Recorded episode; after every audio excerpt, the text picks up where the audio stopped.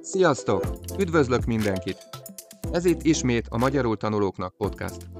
Ha szívesen támogatnád a munkám, akkor hívj meg egy kávéra a www.patreon.com per csőszapa 72 oldalon.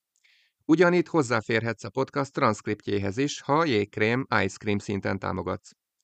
Ha pedig prémium taggá válsz, a transzkript mellett három interaktív feladatot is kapsz, természetesen megoldásokkal együtt. Jó szórakozást és stresszmentes tanulást a www.patreon.com per csőszapa 72 oldalon. Kedves hallgatók! Második részéhez értünk a Miért pont sorozatnak.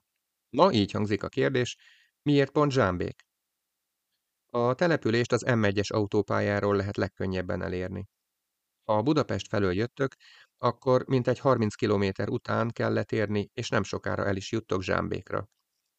A név a latin Sambucus szóra vezethető vissza, ami bodzát jelent. Mivel nagy rajongója vagyok a középkornak és középkori épületeknek, így biztos voltam benne, hogy Zsámbékra is el fogok jutni. Magyarországon szinte minden épület, ami a középkorhoz köthető, romos állapotban van. Így van ez a zsámbéki templomrommal is. Ez egy premontrei, háromhajós bazilika és kolostor volt valaha. Viszont nagyon sokat megmutat magából, így nincs szükség annyi képzelőerőre, hogy kiegészítsük az elénk táruló látványt. A román és gótikus stílus jegyeit is magán viseli. Harmadik Béla királyunk második felesége, K.P. Margit Franciaországból érkezett, és kíséretéhez tartozott egy bizonyos Enár nevű lovag is. No, ő kapta meg ezt a területet, és utódai kezdték meg a templom építését 1220 körül. A mellette álló kolostor a Premontrei rendé volt, ám a 15. században Mátyás király a magyar alapítású pálos rendnek adományozta a templomot. Volt a település török kézen is, de a legnagyobb pusztítást az 1763-as földrengés okozta. A 19. században restaurálták, így szerencsére megmenekült a teljes pusztulástól. Sőt, manapság impozáns látvány nyújt, például mindkét tornya áll, nagyon szép boltíveket és románkori kaput csodálhatunk meg a romkertben. Az egykori kolostor romjai között kőtárat alakítottak ki. Érdemes meglátogatni azoknak, akik meg tudják látni a régi kövekben a régi emberek hitét, munkáját, és el tudják képzelni, hogy egy oszlopfő milyen ékesen díszíthetett valaha egy oszlopot. Sajnos maga a tájékoztató anyag szegényes, régi, nyomtatott papírokon lehet információkat találni. Igazán ráférne erre az ékszerdobozra egy kis modernizálás, digitális bemutató, ami talán még több látogatót vonzana ide, főként iskolásokat. Már emlegetett premontrei rendet egyébként Szent Norbert alapította. A városka számos pontján megtalálhatóak a rend és Norbert nyomai. Szakképzőiskolát, gimnáziumot és technikumot is működtetnek a premontreiek. A középkorban volt itt vár is, majd a török dúlás után a Zicsi család vásárolta meg a települést, és egy barokkastélyt építettek. Ez ma is megcsodálható, szépen felújított épületről van szó. Ahogy sétálgatunk az 5-6 ezer fős Városka utcáin, a szépen rendben tartott központban egy hatalmas, Etőfi Sándor arc fogadott minket. Homokból faragták ki. Nem tudom mióta, és meddig fogott állni, talán épp a költő 200 éves születése alkalmából készült, minden esetre nagyon látványos volt ez az autónyi méretű homokszobor. Ebéd után gondoltuk, megtekintjük a Lámpa Múzeumot is.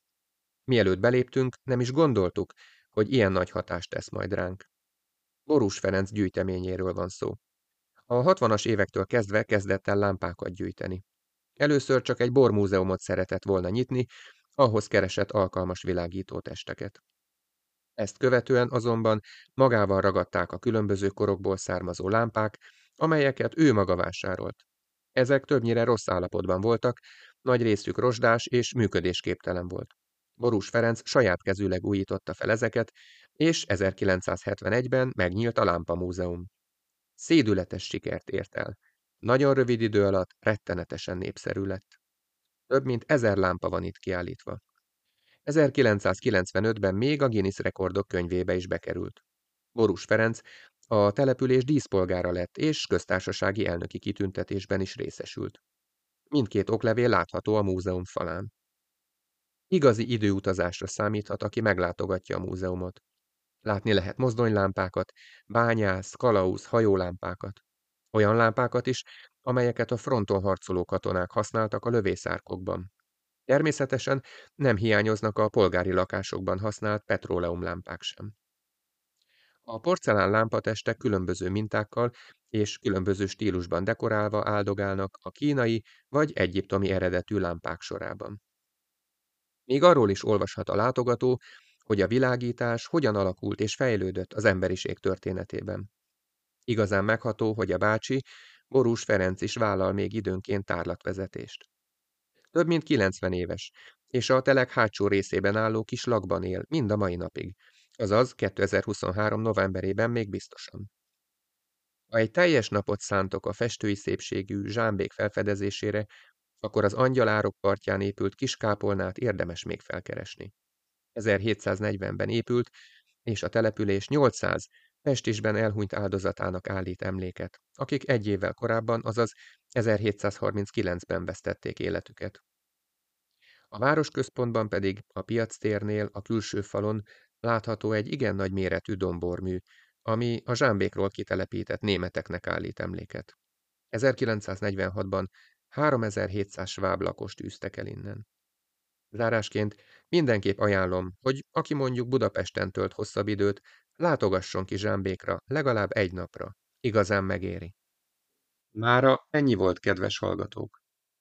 Magyarul tanulóknak készített Patreon felületen megtalálod a szöveg átiratát, hozzátartozó feladatokat és megoldásokat is.